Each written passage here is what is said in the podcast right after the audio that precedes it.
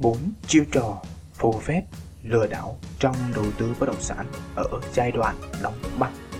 Vâng, mến chào tất cả quý anh chị và các bạn. Chào mừng quý anh chị và các bạn đến với chương trình podcast ngày hôm nay cùng Cao Ngọc Hiệp.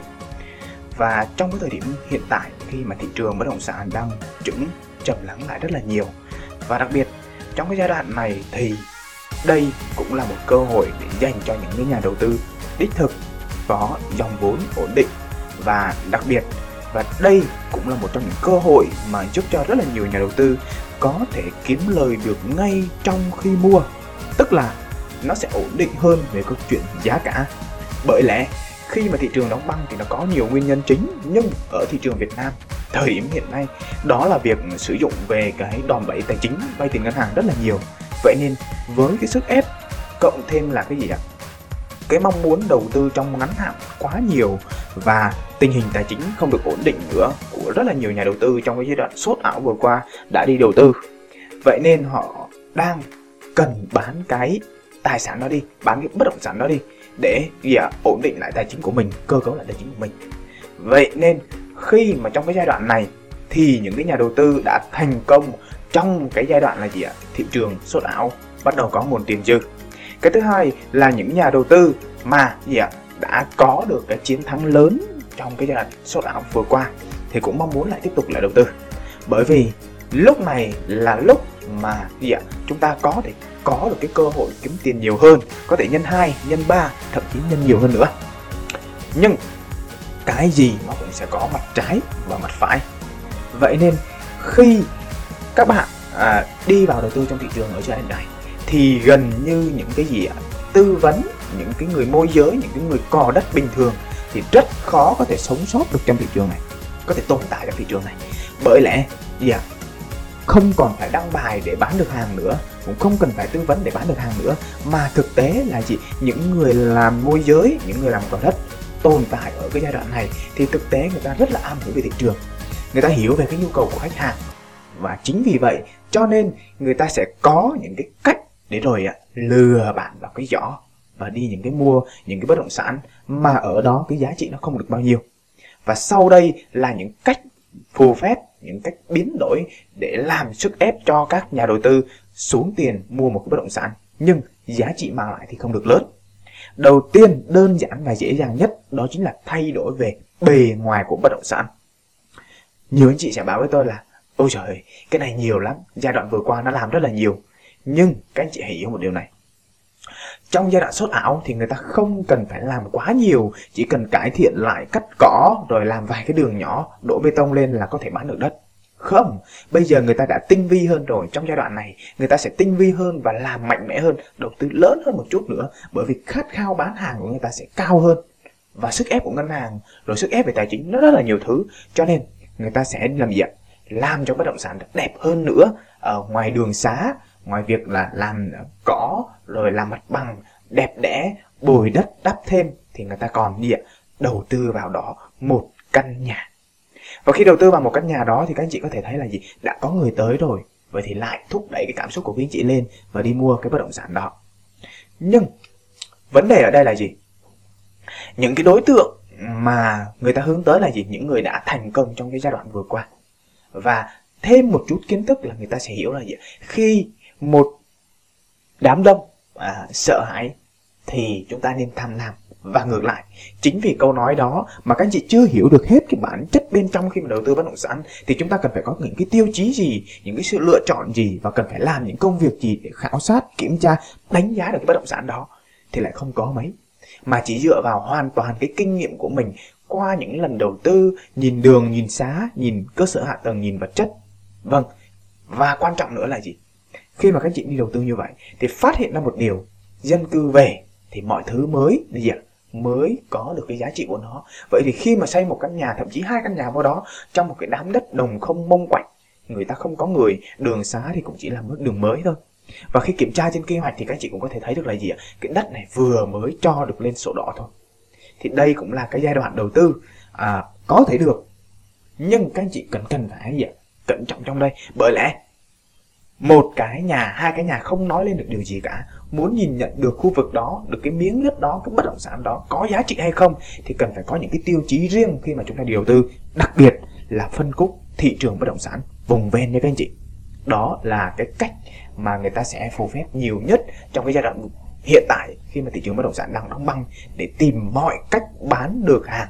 Xin nhấn mạnh là tìm mọi cách bán được hàng nha các anh chị rồi cái cách thứ hai người ta thường áp dụng nữa những cái nhà đầu tư và những người có đất thường làm đó là gì ạ? Người sẽ thể tạo thông tin sốt ảo. Thế thì khi mà tạo thông, thông tin sốt ảo này có rất là nhiều cách. Nhưng lúc trước thì một vài nơi à, một vài địa điểm thì có thể là làm được hết. Nhưng ở thời điểm hiện tại thì người ta sẽ tập trung ở cái vùng vùng ven của thành phố ta làm rất là nhiều thứ ở trong đó và những cái cái cách tạo thông tin sốt ảo là gì ạ? Là làm tờ rơi làm tờ phướn rồi à, làm gì nữa? Đưa đội ngũ vào đi hỏi đất đi khảo giá đất rồi đưa nhiều người vào để làm gì ạ? Để mua một cái bất động sản có thể là mua một cái hai cái để rồi thổi giá nó lên. À, rồi tiếp tục là câu chuyện thổi giá ở đó. Nhưng nó sẽ tinh vi hơn nữa là gì sẽ có nhiều người hơn và nó rải rác ra nó không đi đùng đùng ở trong vòng một tuần hai tuần nữa mà người ta sẽ đi à, đều đặn hơn cứ đều đặn đều đặn như vậy. Để rồi à, đúng cái ngày chín mùi nhất khi mà bắt đầu có những cái thông tin rộn ràng về giáo dục xung quanh đó rồi à, bắt đầu có nhiều người hỏi hơn à, đích thực nhiều hơn tức là người ta đã xác định được điều đó thì người ta bắt đầu bán. Và khi đó cái bất động sản đó lại tiếp tục được phù phép bởi những cái lời nói những cái hành động của à, những cái người môi giới những người có đất mà trong đó có đội nhóm đi cùng. Đặc biệt là những cái nhà đầu tư mà người ta đã mua đất trong cái giai đoạn là gì ạ? Sốt ảo thì người ta lại càng càng gì ạ? Càng chú trọng đến đội ngũ con người và người ta sẽ thuê thuê những cái đội nhóm như vậy để vào làm thị trường cho nó sốt lên nó nóng lên để rồi bán được hàng. Vậy nên các anh chị hãy chú ý đến cái tiêu chí đầu tư đến cái cách thức lựa chọn và à, cái cách thức kiểm tra cái bất động sản đó định giá bất động sản đó nữa nhé. Hãy nhớ điều đó. Vâng đó là cách thứ hai. Và cách thứ ba mà rất là nhiều người à, cũng rất dễ mắc phải đó là về thông tin quy hoạch thực tế, để có thể đánh giá được một thông tin quy hoạch ừ, ở trên bàn giấy và thậm chí có rất là nhiều thứ. Nhưng có hai điều anh chị cần phải chú ý. Một là bản quy hoạch 1 trên 2000 hai là bản quy hoạch 1 trên 500 chi tiết như vậy. Thì nếu mà có bản quy hoạch 1 trên 500 thì quá tuyệt vời luôn. Nó cũng là một trong những cái gì ạ?